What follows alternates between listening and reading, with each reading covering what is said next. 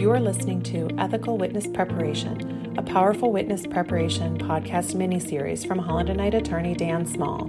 Dan is an experienced litigation attorney who has written books, published articles, and given talks around the United States on the ins and outs of witness preparation. In this five part series, he addresses the main ethical issues that arise during witness preparation and explains how lawyers can successfully navigate these issues while setting their witnesses up for success. One key extension of any discussion on the ethics of witness preparation is ethical conduct during a deposition in the heat of battle. Lawyers must understand the rules governing conduct, consider how best to work within them, and explain it all clearly to the witness. Not easy tasks under the best of circumstances, much less in an adversarial deposition. Sometimes the impropriety is clear for all to see. There are plenty of videos floating around the internet of outrageous conduct in depositions. One of the best known is from a Texas deposition involving attorneys Joe Jamail, representing the plaintiffs, and Edward Carstarphen, defense counsel for Monsanto Company. The whole exchange is too long and frankly too embarrassing to quote here, but I think one small sample will do. Jamail says, You don't run this deposition, you understand? Carstarphen replies, Neither do you, Joe. Jamail says, You watch and see. You watch and see who does, big boy. And don't be telling other lawyers to shut up. This isn't your job, fat boy. Carstarphen, Well, it's not your job either, Mr. Hairpiece. Jamail's shameful conduct helped lead to changes in the Texas rules, dubbed the Jamail Rule, after the famous video to severely limit lawyer conduct in depositions. Beyond the extremes, there are three areas that raise the most common conduct issues. One, speaking objections. Two, instructions not to answer. And three, conferences with counsel. Let's take a quick look at each one. Speaking objections. In most depositions, substantive and evidentiary objections are reserved for trial. This means that, with few exceptions, what remains are form objections. Some states have rules prohibiting objections or statements that seem to coach, instruct, or suggest an answer to the witness. This bright line can get blurred because, in many jurisdictions, lawyers who object to form are allowed to give a basis for their objection. One of the best reviews of common speaking objections comes from U.S. Magistrate Judge Gale in Cincinnati Insurance v. Serrano. Judge Gale highlighted the following objections. 1. Vague. This is usually, quote, a speaking objection disguised as a form objection. Only the witness knows whether she understands the question, and the witness has a duty to request clarification if needed. Another court imposed sanctions for counsel's repeated statement, quote, I don't think she understands what you mean. Next, if you know.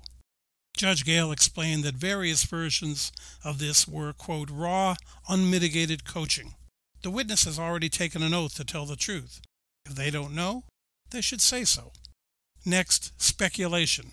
Speculation is, quote, a foundation objection, not a form objection, and it tends to coach the witness to respond that they don't know the answer.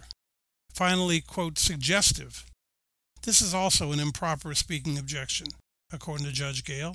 Its only purpose can be to warn the witness not to agree. Number two, instructions not to answer. While we can debate the definition and impact of speaking objections, the impact of an instruction not to answer is much more direct. Telling a witness not to answer can be even more disruptive than objections themselves. As a result, the rules are strict. Under the Federal Rules of Civil Procedure, quote, a person may instruct a deponent not to answer only when necessary to preserve a privilege, to enforce a limitation ordered by the court, or to present a motion under Rule 30d3. Number three, conferences with counsel. Courts have struggled with limitations on and abuses of conferences with counsel. On one end of the spectrum, a court found that a rule prohibiting a civil litigant to consult with their attorney during breaks and recesses would infringe on their constitutional right to counsel. However, there's no doubt that such a right can be abused. One of the most frequently cited cases on this issue, Hall v. Clifton, held that a deposition is meant to be a question and answer conversation between the deposing lawyer and the witness, meaning there was no absolute right to conferences during the deposition. Some courts have adopted the guidelines from Hall, while others said they went too far. Conferences, while a question is pending, are universally prohibited unless they're conducted to protect the privilege. Otherwise, courts must balance competing considerations. For example, one court found prohibiting conferences during breaks was appropriate during the actual deposition, but did not extend to a ban over a multi day deposition. Because of the varying rules governing attorney conduct during depositions, every practitioner must understand the rules in the specific jurisdiction they're in and explain them to the witness. These rules will help both the witness and the lawyer to anticipate problems that may arise during the deposition and prepare accordingly. They will also protect the lawyer from court sanctions and the legal system from a stain on its integrity. More than 60 years ago, one court recognized that, quote, it is usual and legitimate practice for ethical and diligent counsel to confer with a witness whom he is about to call prior to his giving testimony.